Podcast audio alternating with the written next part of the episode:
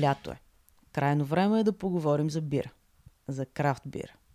Здравейте! Аз съм Ирина, това е Сонар, подкаста, в който говорим с хора, които харесваме за неща, които ни интересуват. Редактирани е Нея Вородецки, а днес ни гостуват Тони и Марто от Ах, бирена работилница.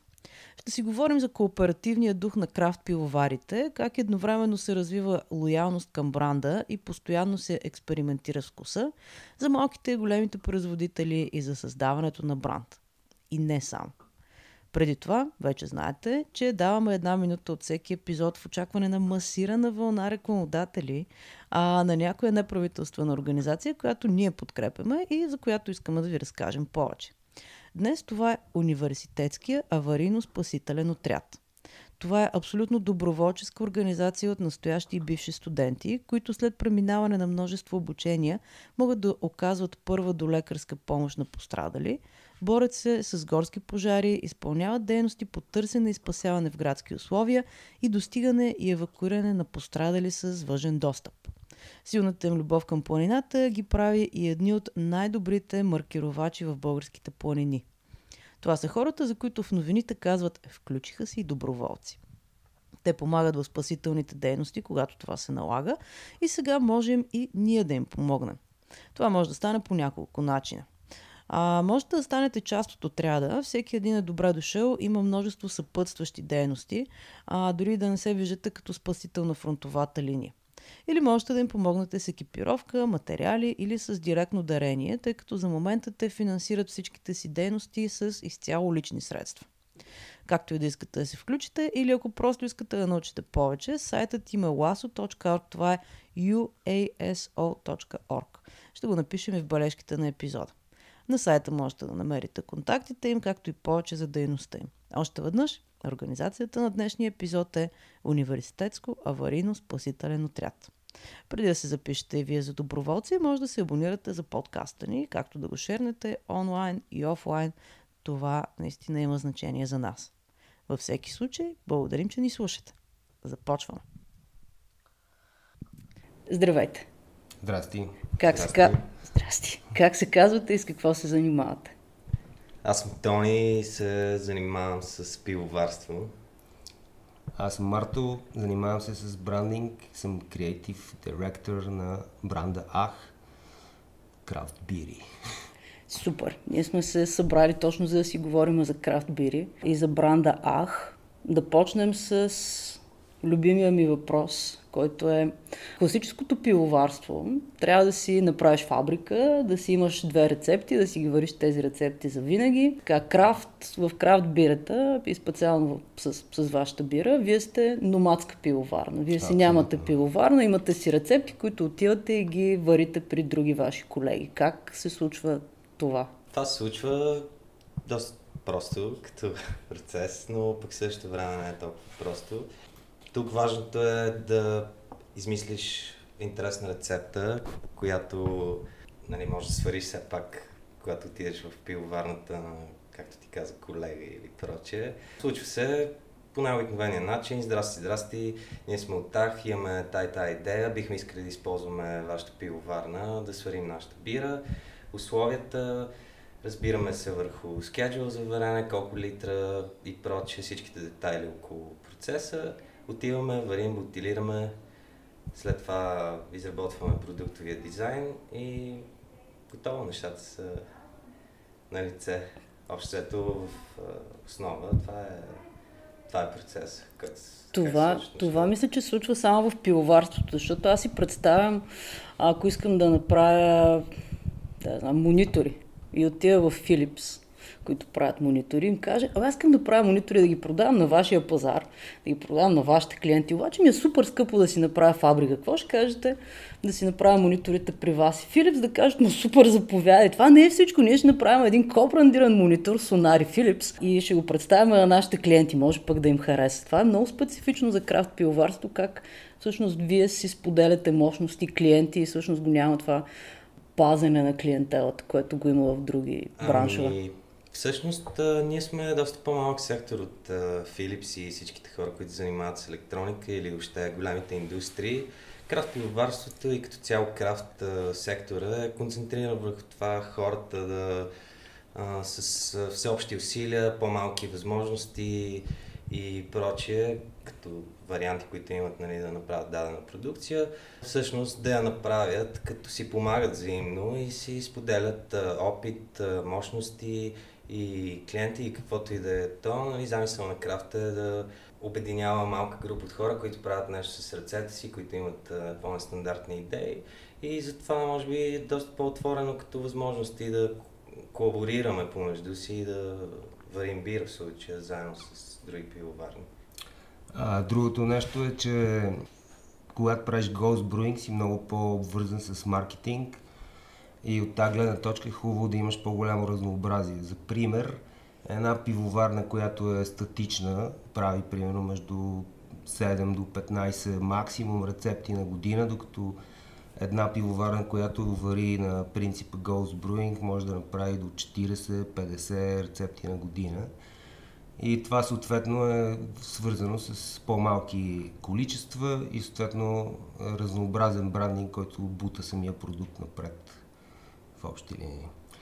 Другото нещо е, че при Brewing дистрибуцията ти може да бъде да сменя локацията си, в зависимост от мястото, на което вариш. Да речеме, ние правиме нашата бира Ах-7 в Белгия и съответно има вариант да дистрибутираме локално там, освен да я продаваме тук. Кое е по-различното в брандинга и защо една пивоварна, която си има всичките мощности и всички предпоставки да направи колкото си иска бири, а, прави по-малко бири, отколко, видове бири, а, отколкото една пивоварна, която просто генерира рецепти? И предполагам заради ограничени мощности, защото ти ако правиш Ghost Brewing и работиш с 10 пивоварни, ти де-факто имаш мощностите на 10 mm. пивоварни. И съответно можеш да си позволиш да направиш доста повече рецепти. А, плюс това, което казах по-рано, че самия брандинг и самия маркетинг е, са много важни при Ghost Brewing и съответно е, при по-голямо разнообразие на рецепти излизат много повече лейаутс, на бири, които имат различни послания. Съответно, интересът е съвсем в друга посока. Нали? По-скоро да се пробва нещо, отколкото да си твърд фен на някаква определена бира, брандинг и така нататък. Това винаги ми е било интересно как една пивоварна, като например Микелер, която е най-популярната крафт пивоварна, те също си нямат собствена фабрика, може би сега наскоро отвориха една в Штатите. Как се създава лоялност към бранда, ако бранда няма един специфичен вкус? ако си интересен, както винаги, в смисъл, ако си много интересен, имаш лоялни клиенти и последователи. Ако, примерно, при, при повечето пивоварни, които имат статични мощности, ползват един лейаут и съответно произвеждат а, един тип, възпроизвеждат един тип брандинг, докато при Brewing може да експериментираш в зависимост от рецептата. Обикновено такъв е принципа може да, да импровизираш и да създаваш много различни визии. И съответно това поддържа интереса и на хората, които се интересуват от крафт бир. Аз бих го разделил така като стандартно пивоварство, което си с статични мощности, Ghost Brewing или номадско пивоварство. разликата между двете е, че с номадското пивоварство ставаш доста по-гъвкав, това, което нали, говорим от самото начало. Тоест, когато човек е избрал този път, а не е избрал да търси класическия, който си строиш собствени мощности, искаш да се локализираш на дадено място, там да се развиваш. Съответно, щом си избрал по-трудния вариант, нали, труден от към това да намериш пивоварна, това да се сработиш с нея, рецептата ти да се получи, което е много важно. А, ти си човек, който търси експириенс, който търси нещо крайно различно, търси различни таргети от хора, съответно, нали, както казахме, не си ограничен от място, може да вариш в всички държави. И това неминуемо довежда до нуждата ти, ти да се приспособяваш към различните пазари и да създаваш различен брандинг, докато локалният брандинг, според мен, а, локалното пивоварство а, много често от само себе си налага локален брандинг, защото а, хората, които живеят в а, нали, около теб, където ти е пивоварната, всъщност са таргет, който има своите изисквания, може би. И когато предлагаш нещо, което е коренно различно, може би дори непознато, непонятно за тях, е доста по-трудно. Затова според мен номадското пивоварство ти дава доста повече гъвкавост и можеш да експериментираш много повече, както вкусове, така и визия.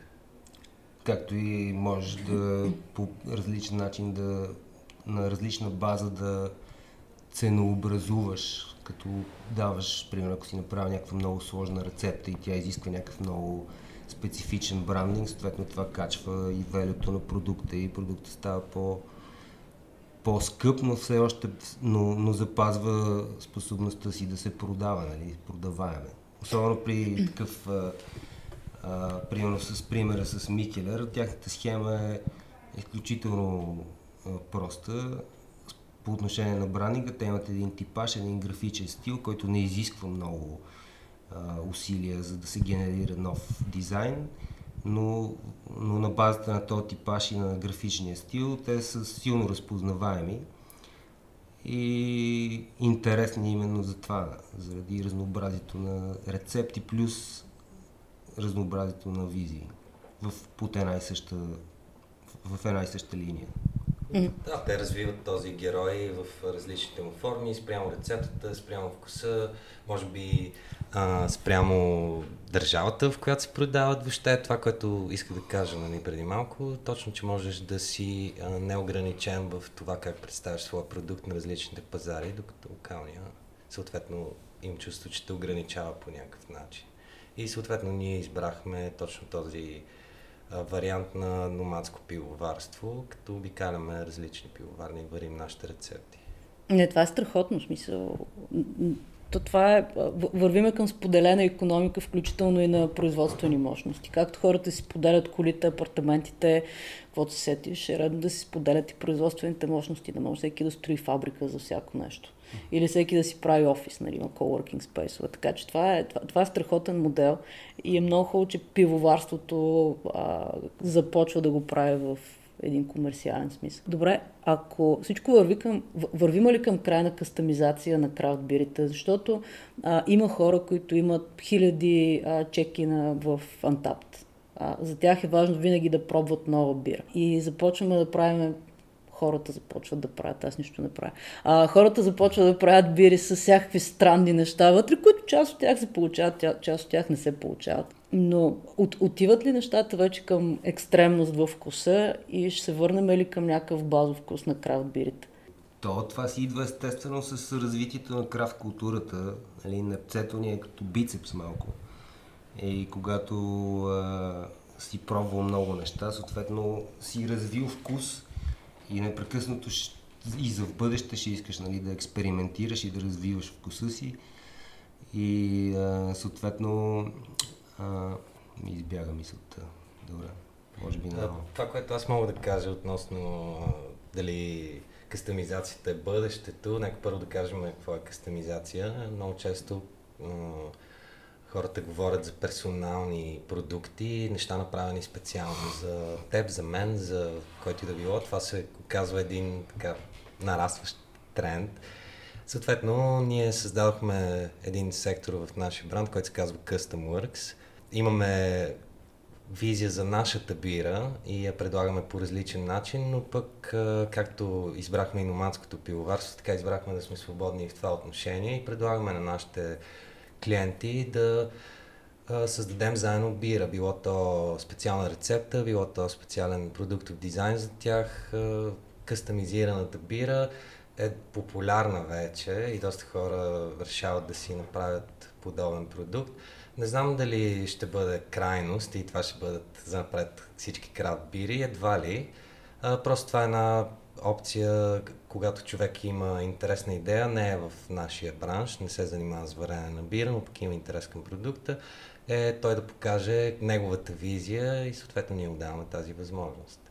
А вие правите с този проект а, бири, които са специално а, произведени и специално брандирани, тъй като вие правите и брандинг, както за определени фирми, така и за определени ивенти, нали така? Да, да, абсолютно за всичко, което може да се брандира и т.е. бранда на човека, който е клиент и иска да си направи такава бира или пък да създадем абсолютно нов бранд, който да му служи. Mm-hmm. Всъщност това е идеята и това е нашето това е нашия слоган на Custom Works, създай крафт бира, която да служи на твоя бранд, независимо за рекламни кампании, за ивенти или просто да имат бира, която да си пият в офиса, ако е, например, голяма фирма и прочее. Имаме най-различни проекти през последната година и половина. А, общо взето, пак казвам, свободата да могат да направят тяхната бира е нещо, което на нас ни хареса като идея и затова започнахме да го практикуваме. Но не мисля, че ще измести в никакъв случай оригиналната идея. Просто една готина опция за нещо по-различно. А това е друг канал за дистрибуция, защото може да говорим малко за дистрибуция на крафт бири, но те са малко по, те са малко по-висок ценови клас, отколкото стандартните бири. Предполагам, че и по-трудно се влиза в големите вари и супермаркети. Не знам дали искате да влезете там. Ние в момента продаваме в а, някои... Да, продаваме. Mm-hmm. Но не ни е приоритет да продаваме на големи места. В общи линии този тип продукт по-скоро разчита на някаква маут-то-маут митология и се предава между хората като нещо интересно и, и според мен така трябва и да остане. Тоест крафта никога няма да стане мейнстрим продукт? Зависи от хората, които държат марката и които правят бира. Всичко зависи от тях. Mm-hmm. Има пивоварни в щатите, които са тръгнали като чист крафт и сега са много масивни корпорации, които продължават да произвеждат крафт бира, но нали, не са в този формат малък, имат продажби сериозни. Не, то, то, това е прекрасно. Хубаво е хората да имат продажби да могат да се развият и да си развиват бизнес. Това продажбите не е лоша дума в никакъв случай. И е, печалбата също не е лоша. Добре, а всъщност колко е голям крафт пазар като процент в България и когато се появи нова бира, тя разширява ли пазара или просто канибализира от брандовете, които вече съществуват? Ами, пазара расте всяка година. Не знам а, а, какво означава голям или малък. Всъщност пазара а, сам по себе си има и спадове и възходи, но определено, ако трябва да направим някакво заключение, пазара се разви за последните три години неимоверно много и излезнаха супер много нови брандове, хора, които се запалиха да са крафт пивовари, защото в повечето случаи това нещо започва като хоби. Вариш си бира вкъщи, след това приятелите ти я пробват, казват там много яка рецепта, ти защо не вземеш да я пуснеш на няколко места да се продава, пък да видим какво ще стане. Нали? В повечето случаи така се започва. А, относно това дали те кан, канибализират пазара, е доста спорно. Хубаво е да има конкуренция, защото хората пък все пак, нали, целта на крафта е да предлага альтернативи на стандартното, което сме свикнали да виждаме в пивото. Съответно, според мен не го канибализира, по-скоро го разнообразява и сами хората, публиката могат да преценят коя е тяхната бира, кой вкус да изберат, кой брандинг, който им подхожда или може би им харесва или изпитват удоволствие, когато държат а, бутилката в ръка. А, според мен това е добро нещо, че се появиха и нови и нови хора, които да отворят пазара, защото все пак ние сме малка група хора и не може да достигнем до всички, не сме корпорация, нямаме офиси във всеки град, нямаме огромна дистрибуционна мрежа. Разчитаме по-скоро на, както Марто каза, малто малт, да, да се говори измежду хората и по този начин да се популяризира твоя продукт. Ако е добър и брандинг е а, интересен, вкусът, вкусовете, които вариш като рецепти са интересни, със сигурност в един момент няма да имаш нужда от прекалено много усилия, за да се разпространява твоя продукт. Да, и тук пак идва момента с разнообразието и за да избегнеш този ефект на канибализъм, трябва да си много, много, много интересен.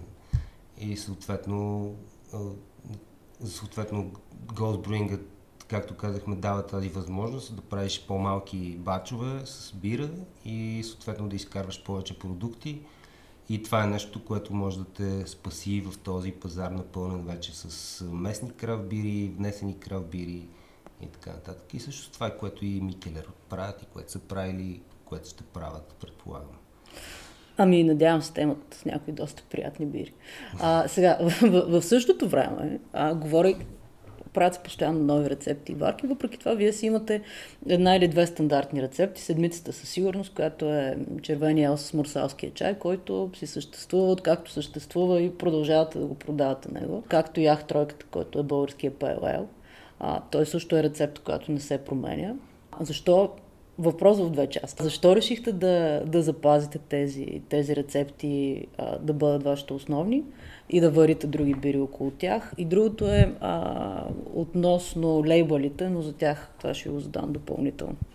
То идва естествено. От, когато стартираш бранда и никой не те знае, излизаш с две рецепти, които бяха съответно тройката и седмицата на тази база, нали, хората развиват някаква разпознаваемост към твоя бранд и съответно това е тяхната корелация с твоя бранд и емоционална обвързаност и съответно чисто а, от сейлс гледна точка е хубаво да имаш няколко основни продукта, които на базата на които получаваш разпознаваемост. И, и това нещо в момента е така, защото ние нямаме 200 рецепти, имаме примерно колко?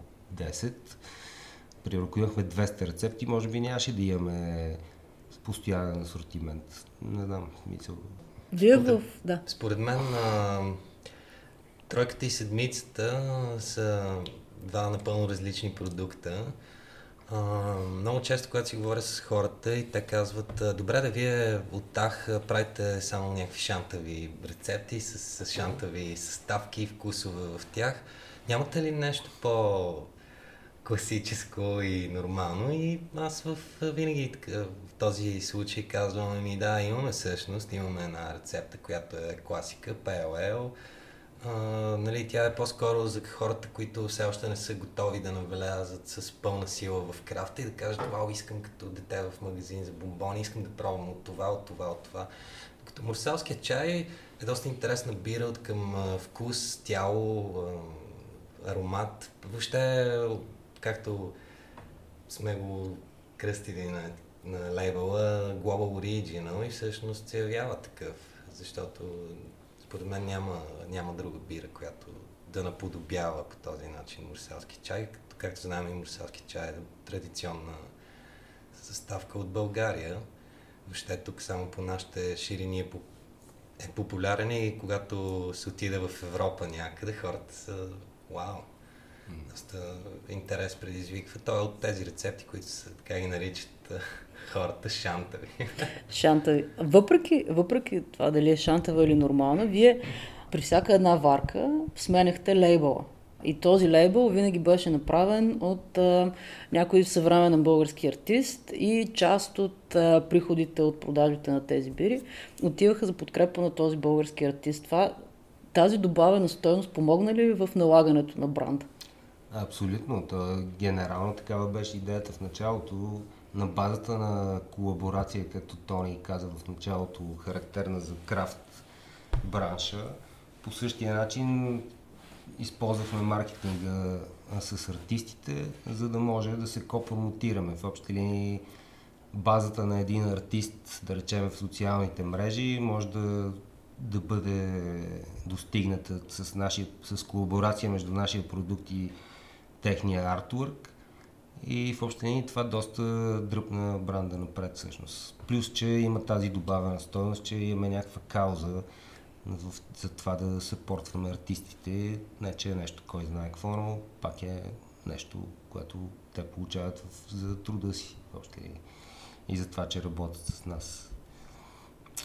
Съответно, аз го гледам от такава страна, че много артисти, които ние работим с тях, всъщност излагат, показват своите творби на по-стандартни места, които сме свикнали да ги виждаме, като галерии, хората, които са от стрит изкуството, нали, различни стени на трафопости, навсякъде, къде сме ги виждали. много е, според мен, е нестандартна идеята артистите да излагат а, своите неща на бирени бутилки. Всъщност идеята зад а, нашата концепция е това бутилките ни да се превърнат в една безкрайна експозиция на изкуство и всеки път, когато варим ново количество или правим нов бач, нова рецепта, без значение, е да представяме различен автор. Всъщност това е в основата на идеята. Аз винаги така казвам на хората, вие не идвате да пиете бира, по-скоро да се наслаждавате на изкуство и колкото повече бири пиете, толкова повече изкуство притежавате, специално с ах. Последните варки обаче започнахте да си ги брандирате с а, ваши лейбъли, и те вече започнаха да имат една любимата ми българска дума консистентност на визията. Да кажем, новите бири, а, седмицата Corruption Ale, който направихте зимата, включително и колаборацията Тройка, те имат сходна визия вече. Ами да, в общи линии решихме този момент с артистите да се появява малко на принцип, на сешен принцип. Именно заради това, че малко се губи разпознаваемост се оказа в процеса на работа и съответно ще запазиме нали, тази линия на етикетите, но по-скоро ще бъдат на, на принцип на някакъв по... как се казва? Събитиен, Събитиен принцип. принцип, да. А, плюс, че понеже в момента се опитваме да изкараме нашите продукти навънка и това да имаме по-консистентна визия, е важно за това да може да се продаваме на чужди пазари. А пък вече, когато пробием на пазар, абсолютно никакъв проблем няма да работиме на, по същ, на същия принцип с местни артисти там, което ни дава, а, което дава една добавена стоеност на това, че, а, че аудиторията на артиста веднага ще припознае артиста върху нашия продукт, което евентуално би довело до това да има интереси към самата бира. Това е много приятен начин да ги използвате за посланици на бранда. Нещо такова, да. Те са посланици на бранда, всъщност тяхните неща стоят върху Имаме не един и два случая, в които а, подбираме артисти, които не са много популярни и на, на базата на това, че участват върху бирата и техния артворк излиза примерно в 6000 бройки. Те придобиват популярност и по някакъв начин в общи линии ситуацията е win-win. В смисъл, те печелят и ние печелим, което си е супер. Fair enough. Не, това винаги е честна сделка, когато всички печелят. Абсолютно. Добре, като стана дума за брандинг, коя е, а, ако искате ми кажете, коя е рецептата, която сте направили най-много съжалявате за нея, защото не е станала и кой е брандинга, който сте направили на продукт, който въобще не е станал а, и съжалявате за него и съответно какво научихте от този фейл? Ами, това по отношение на рецептата, това е един от рисковете на това да правиш Ghost Brewing е, когато работиш с нова пивоварна и тя има съответния, съответната, съответната техника като сет, а, просто по някой път нещата не се получават. Например, при нас не се получи много номер АХ5 а, с мащерка и годжи бери.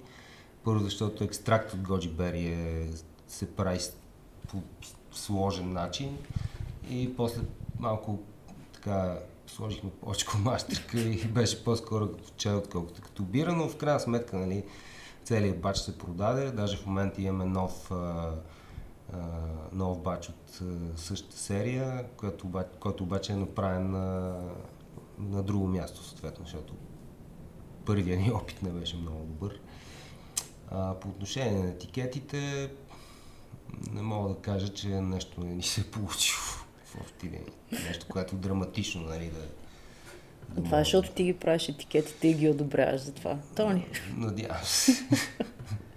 Ами да, съм съгласен за първата баба, която сварихме. Според мен мащерката беше доста натрапчива и доста хора се отказваха още при миризмата и отпиването на бирата, но пък сега балансирахме доста повече рецептата, като нали, съотношение между годжи пери и мащерка. Даже пробвахме а, с а, органично годжи пери, не с екстракт от годжи пери, а, което съответно подобри и стана доста по-мек вкуса на годжи перито, не беше толкова натрапчив, както при първата. По отношение на дизайн, не знам, може би някои от къстъм нещата, които сме правили, аз повече натам, натам гледам относно дизайни. Нашите дизайни са, както Марта каза, едва ли... Окей. Ами не знам дали са окей, това хората го казват в крайна сметка, но според нас са окей и са нещо различно и то се доказва с времето, както и да е, нали, хората го виждат. А колко е лесно и лесно ли е въобще на толкова пренаситен пазар да направиш нещо интересно, било като вкус, било като визия? Е, това никога не е лесно. в общи линии. Както се казва в една песен, а, много а, трудно е да направиш нещо яко, още по-трудно е другите да мислят така. Да, как, как, как, как карате другите хора да мислят, че това, което правите е яко?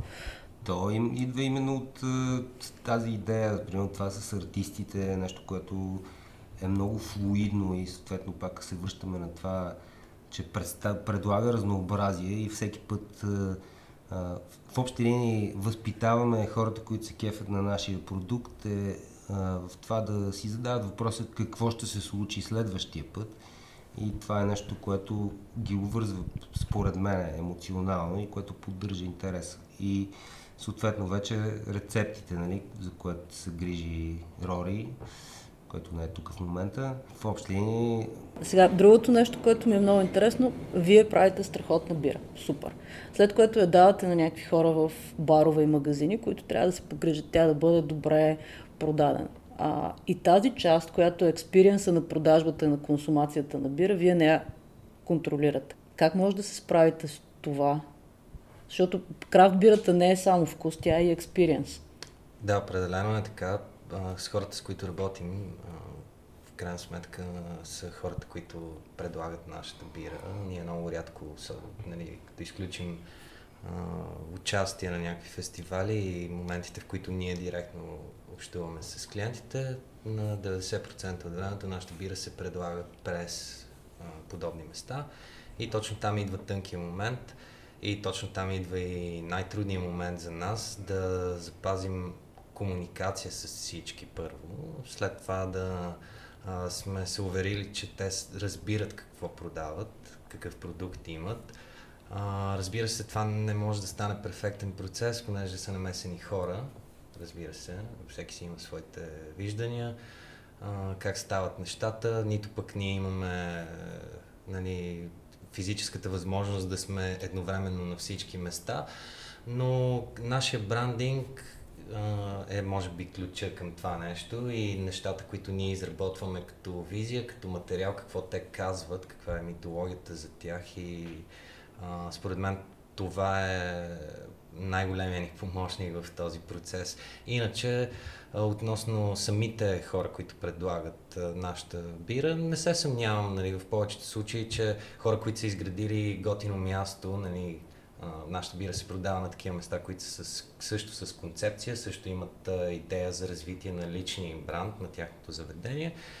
И съответно предлагането може би става натурално. Не, не е нещо, което трябва да се пушва и това не е продукт нали, типично масов, което искаме да наложим навсякъде. Общо взето оставяме в повечето случаи и на случайността доста неща въпреки че не винаги се получава. А със същия успех можехте ли да брандирате нещо друго, тъй като вие сте силни в брандинга, нямате производствени мощности, можехте ли да направите ах, боза, ах, ръки, ах, вино, ах, нещо друго, което да има сходен пазарен успех? Да, говорили сме си за това нещо, но обикновено това е следствие от един, от един момент нататък, когато бизнесът е успешен и стабилен не казвам, че нашия бизнес не е успешен и стабилен, но не е до такава степен, че да може да си позволим да инвестираме в нови продукти. Иначе сама, самия бранд Ах не е строго дефиниран. Например, не е Ах пиво, за да мога да правим само бира, така че е абсолютно никакъв проблем да, да брандираме абсолютно всичко. Даже си мислихме за джин, мислихме си за ракия, но в общи линии нямаме възможност да инвестираме в подобен продукт в момента и, или нямаме партньор, който би съпортнал подобно нещо. Да, аз мисля, че съгласен съм с Марта, че ах не е просто брандинг, който е създаден за бира. Ах е комбинация от визуални елементи и съответно бих подхождали на много неща, дори да са извън сектора на храни и напитки. Според мен, ако се направи линия от дрехи, също ще е много интересно, като нали, елементите, които присъстват в нашия бранд, се изразят върху различни видове дрехи. А, мислил съм си за какви, за, за какви неща общо взето. Мисля, че ах, като, като визия би подхождала на много, много неща. А в кобрандирането, което вие правите, а, как вашия бранд остава разпознаваем, ако го споделяте с бранда на някой, да кажем, кол-център, който иска да си направи бира за служителите по повод коледното им парти? Е, това не винаги е крайна цел. В общини Custom Works, за който Тони а, спомена по-рано, а, има за цел да стигне до а, как се казва, една, е, една по-различна sales target група и съответно да ни помогне в това да продаваме по-големи количества наведнъж. Като пример, примерно имахме клиент, който е а, доста голяма застрахователна агенция, които си поръчаха а, на куп 2000 бири, които ние съответно продадохме на куп.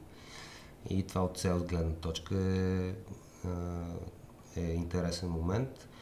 При по-малки клиенти за Custom Works, при които по-скоро посоката не е sales ориентирана, по-скоро маркетинг ориентирана, си колаборираме на такава база, че да може да представим продукти и да, имаме, да има разпознаваемост на техния и на нашия бранд едновременно. Обикновено за това помагат много социалните мрежи, как ще заснемеш продукта, какво си договорил предварително с съответния клиент. Но при големи клиенти в общи линии те определят правилата, а пък ние правим само сейлс. По-малки клиенти може да си позволиме да направим нещо по-интересно, така да го кажа. Значи аз мога да кажем да реша, че ще си направя пивоварна в ни големи кавички, в която ще ви кажа, айде сега на моята пивоварна, сварете ми една бира, направете ми лейбъл, който няма нищо общо с вашия и аз мога да си я продавам тази бира като мой собствен бранд, без грам да разбирам нито от брандинг, нито от бира. Абсолютно. Хипотетично е възможно. Абсолютно. Ако цената е на лице и ни устроива, защо не? А това не изкривява ли пазара? За мен наистина това е много, много, много странно. Не, то, тук няма този проблем, защото това не се превръща в а, така масово разпознаваем продукт, по-скоро продукт, който обслужва определена група хора. И това не смятам, че влияе особено на пазара, на крафт пазара като цяло. А големите пивоварни опитват ли се по някакъв начин да се намесят и да правят крафт Опитват серии? се, опитват се, да. И това, това, това добре ли е за пазара, защото крафта нали, в големи кавички на големите пивовари стига до повече хора или а, размива идеята за крафта? Ами не, те по-скоро използват хайпа на, на крафт пазара, който се създаде в последните години, за да разнообразяват портфолиото си и по някакъв начин да, да поддържат интереса към собствените си марки. Неприятното в случая е, че твърдат, че създават крафт продукт, който не е особено крафт и от тази гледна точка не е много готино, но в крайна сметка може би маркетинг отделите им са, са изчерпани, не знам, опитват се да фанят вълната. Да, аз го виждам а, по сходен начин. Според мен а, големите пивоварни и въобще големите брандове, които съществуват от 100 години и повече, използват момента, който нали, се създаде последните години. Използват го не защото те имат, според мен, недостиг на продажби и прочие, е толкова важно да хванат нашия сектор. Просто а, осъзнават, може би, че младите хора в момента са хора, които изискват и искат нещо по-различно и да бъдат провокирани по различен начин, съответно от а, различните брандове и затова правят своите а, опити и тръгват въобще в тази посока, не мисля, че са заплаха за нас, докато всичко е лоялно и държиме нещата в крафт, както би трябвало да бъде, нали, с отношение и а, това да... Нали, важно е да се направи разликата какво е масово и какво е крафт. Според мен а, самата идея за крафт е това хората да директно да достигат до своите, до своите клиенти и най-малкото нали, хората, които препродават твоята стока и да отидеш да се запознаеш с тях, да завържете някакви отношения, да имате история, да натрупате а, с, случки заедно дори и прочее и да е една идея по-близко, по-социално ориентирано, ориентирано, докато големите нямат как да го постигнат този момент, защото те са на много фронтове и за тях според мен това не е приоритет. Просто така се получава в бизнеса, че понякога те пробват да влезнат в нашия сектор и да представят някакъв техен продукт, което разбира се е тяхно право, нали? Това мисля за... Ами, те са много интересни. От една страна, сигурно помагат, за да може крафта да стигне до повече хора. От друга страна, не може да кажеш, че нещо е крафт и струва 2 лева. Нали, и това го има. Малко променя очакванията на хората, защото едно е да направиш една бира тип One Size Fits All. Нали, пускаме производствените мощности и правиме бира в белгийски стил или някаква така глупост, която не става за пиене. И друго е да направиш истински качествена бира. И когато ги сложиш двете една до друга, то пише едно и също нещо на етикета, пък всъщност не е. Е, да, да, просто чисто, както казах, чисто маркетинг е, е посоката. Чисто маркетинг е, е мотивацията за това да тръгнат в тази посока. Даже имахме случаи, в който използваха нашето име Ах в реклама на една от големите а, марки съответно се наложи да я свалят след като им се обадихме. Но в общи линии, да, не не е много яко, защото по някакъв начин заблуждават хората, че продукта, който произвеждате крафт, той всъщност не е. Нали? Да, стандартното производство на, на бира, според мен не би трябвало да се смесва с крафт, понеже в един момент може да го погълне и крафта да загуби своята идентичност, което никак не е добре. По-интересно за тях би било, да речем, моя идея да, да купят някой крафт бранд и да го оставят да се развива самостоятелно. Това се случва не на българския пазар, да, но на други се пазари се случва и това е част от бизнес. Ти, ти пак имаш крафт в портфолиото, само че не го правиш ти. Да, точно така. Това е по-резонното нещо, ако искаш да, да имаш крафт портфолио, отколкото да се да, в общи линии да заблуждаваш хората. нали, горе-долу това се случва. И, и това го има. А според вас възпитава ли се добрия вкус? И как, какво може да направим, за да стигне добрия истински вкус, който струва пари, който има качество, но все пак а, има и стойност, как може той да стигне до възможно най-много хора там, където стигат масовите бири с по-низко масово качество и по-ниска цена. Аз не смятам, че ти сама го каза в въпросите, че крафт продукт изисква повече ресурс като пари и съответно, примерно за пример, България, където заплатите не са много високи и повечето хора нямат много пари за да харчат за бира. А, това е много, много трудно и е проблем за крафт пазара като цяло в България. А, според мен вкуса е нещо специфично и той работи за всеки един от нас по различен начин. А, може би най-важно е потребителите да разберат там къде, къде да слагат границата между качествен вкус и просто обикновен вкус. А, иначе като вкусове, които ние развиваме, те са, както казахме в самото начало, те са много разнообразни, се експериментираме с всякакви вкусове. Ако той работи за теб, значи е твоя вкус. Ако не работи, преминаваш на друг вкус. Въпросът е да си направил разликата като коя е качествената бира. Чисто сварена като съставки и проче, без да е пресирана, без да са използвани различни методи, ами класическо ел пиво или лагер също време. Не, въпросът е също и това дали можеш да си го позволиш, това исках да кажа. Да, да, това е много важно. Ако не можеш да си го позволиш, няма как да си възпиташ вкуса. Нали? Сега никой не... Според мен няма човек, който да предпочете масова бира пред крафт бира, ако има възможност да пие по-често крафт бира. Просто разликата е огромна. Нали, като вкус.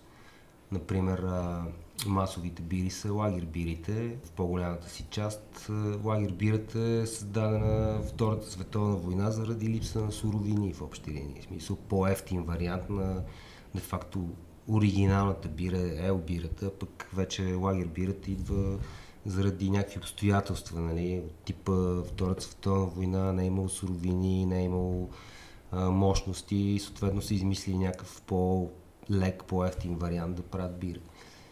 И това е останало и това е застанало и в сектора на по-масовите бири като по-ефтина себестойност на продукта съответно. Но в крайна сметка, ако нямаш възможност да, да купуваш подобен продукт, няма как да си възпиташ и вкуса. Нали? Това е основно нещо. И това е проблем в България. Макроекономическата рамка е проблем. Абсолютно. На къде виждате развитието на пазар? Ще има ли повече пивоварни, има ли повече пивовари, ще отпаднат ли някои от пазара, този пазар до къде може да се развива? А, със сигурност ще се появят нови крауд брандове и те първо ще се появяват нови крауд брандове. Доста крауд брандове, които са стартирали цялата тази вълна, най-вероятно и ще отпаднат. Ще се появят много нови ниши, които и в момента има, да речем Гуарос бирата, да речем държи един сектор, една ниша между комерциалните бири и крафт бирите, която е много интересна. Има други пивоварни, Хилс, не знам дали мога да казвам. Ма, ние не сме БНР, може да кажеш каквото искаш. Okay. а, да речем Хилс, са фанали, са, Хилс върят само немски стил бира, имат доста, сериозни, доста сериозна пивоварна и доста сериозно място и продуктите им са качествени, но те примерно са фанали тази ниша. В общи линии крафта в България ще се развива и то не само за бира, както виждаме в момента в София и храната с последните 10 на години доста се разви и тази тенденция според мен ще се запази за в бъдеще въобще крафт правенето, не само бира, и вино, и храна, и каквото се сетиш. Сектора на храни и напитки всъщност. Идеята е, както през цялото време си говорим, да се предложи нещо качествено и разнообразно, альтернатива на това, което сме свикнали всъщност да консумираме, като посока, която сме поели всички заедно, в случая и големите пивоварни, и ние като крафт пивоварни по-малки производители, а, всъщност е да предлагаме нови неща на пазара. Ние главно се стараем да предлагаме нови неща. Класическите по-големите марки на пазара, те са наложили вече своя продукт и чисто бизнес не е умно да го сменят изцяло и да го ребрандират и прочее. Те не могат да си го позволят. Като цяло, според мен ще се развие също. Мисля, както Марто, ще се развие пазара и все повече се надявам даже от а, извън България хората, които се занимават с същото нещо, да обръщат внимание на българския а, крафт пазар, въобще на пивоварните, на хората, които са в този сектор, да колаборираме, да се случва интернационален обмен на идеи, продукти и прочее. И той се случва и в момента. Да, и той това идва и от това, че по някакъв начин България все по, повече става туристическа дестинация, популярна туристическа дестинация.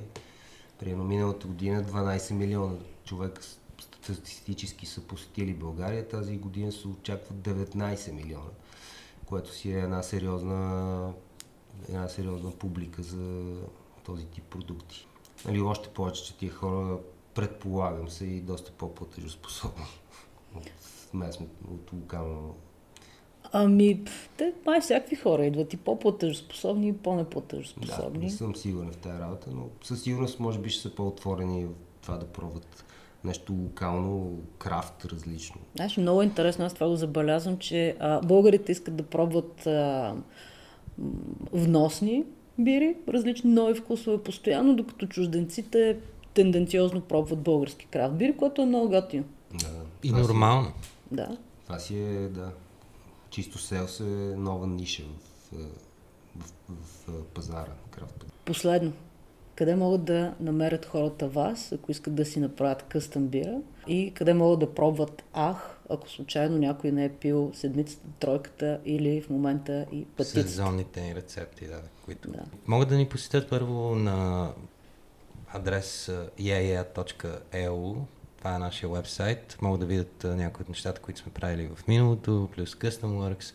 А, също там има една секция Find Us, която е карта на София, въобще на България и съответно там са обозначени локациите, на които продаваме нашата бира. Може да я няма на някой от тях, защото това е все пак крафт, не сме имаме лимити на производството и понякога, когато бирата се купува по-бързо, ние не смогваме с предлагането нали, да задоволим всички нужди, за което не знам даже дали е необходимо да се извиняваме, по-скоро да чакат хората и да ни следят. Общо взето в Facebook също може да ни намерят. Ах, Craft Beer Project е нашата страница. Там пускаме ежеседмично някакви постове и информация за това как се случват нещата.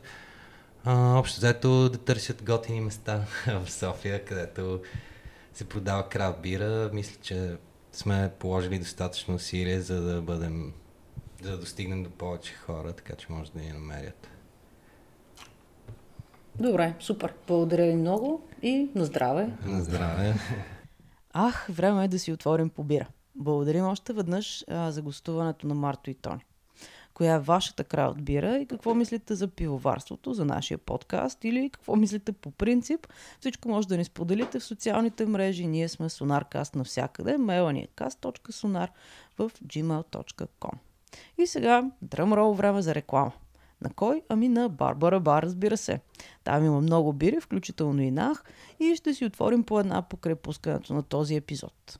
Има интересни ивенти и дискусии, като например наскоро имаше лекция за дейността на Университетския аварийно-спасителен отряд. А ние научихме за тях точно от този ивент. Програмата на бара можете да видите във фейсбук страницата на Барабара, именно Барабар София, една дума на латиница. Или на място на Триадица 4. Това е за днес. Следващата седмица имаме нов епизод, който нямаме търпение да ви пуснем. Така че до скоро. Чао!